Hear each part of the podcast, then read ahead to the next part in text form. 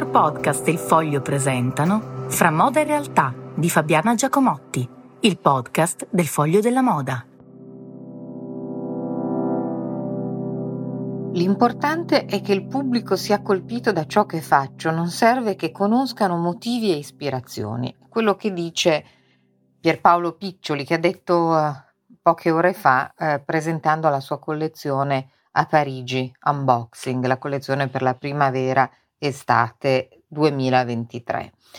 Eh, sulla stessa linea di pensiero, curiosamente ma neanche tanto, viaggia Demna, eh, non, si non, si usa più il suo eh, cognome Gvasalia, georgiano che governa la creatività di Balenciaga, ma solo Demna.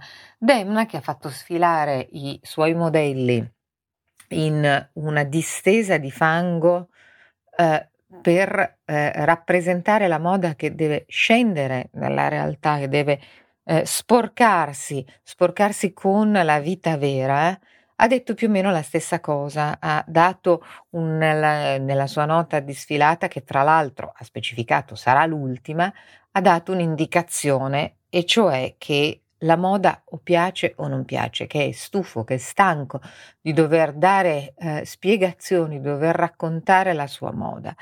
Um, non serve che si conoscano motivi e ispirazioni. E vi devo dire, anche dal punto di vista mediatico eh, nostro, dei media, cioè dei gior- noi giornalisti, questa moda di farci raccontare le sfilate backstage è qualcosa che quando io mi avvicinai a questo settore mi colpì molto, perché non riuscivo a capire come mai eh, qualcosa che doveva essere intuito, percepito anche con il nostro modo di essere di pensare, doveva essere interpretato, dovesse essere spiegato e governato. È come se mh, ogni volta che eh, vai in, in un museo eh, qualcuno ti spiegasse l'opera che stai vedendo è piacevole certamente avere una guida, ma magari ogni tanto l'opera te la vuoi godere da solo.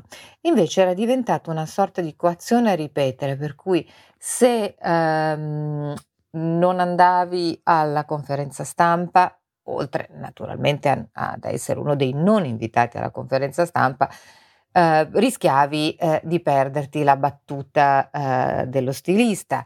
Ehm, perdevi anche un po' i contatti con lui, quindi è diventato un ulteriore eh, modo per entrare nell'inner circle, cioè nel cerchio magico dello stesso stilista.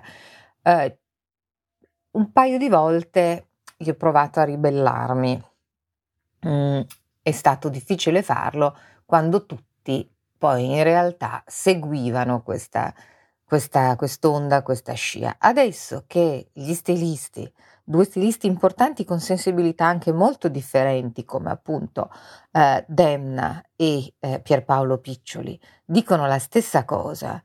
Eh, la moda è qualcosa che riguarda il corpo, che riguarda però tutti noi. Io, come stilista, propongo, dopodiché chiunque la interpreti come vuole. Mi sembra un ritorno sanissimo a quello che la moda era un tempo, cioè un fatto personale e non qualcosa di puramente commerciale, regolato non solo da leggi del marketing e della vendita, ma addirittura da una sorta di indirizzo di pensiero. Ecco, questa libertà mi sembra un segnale estremamente rilevante.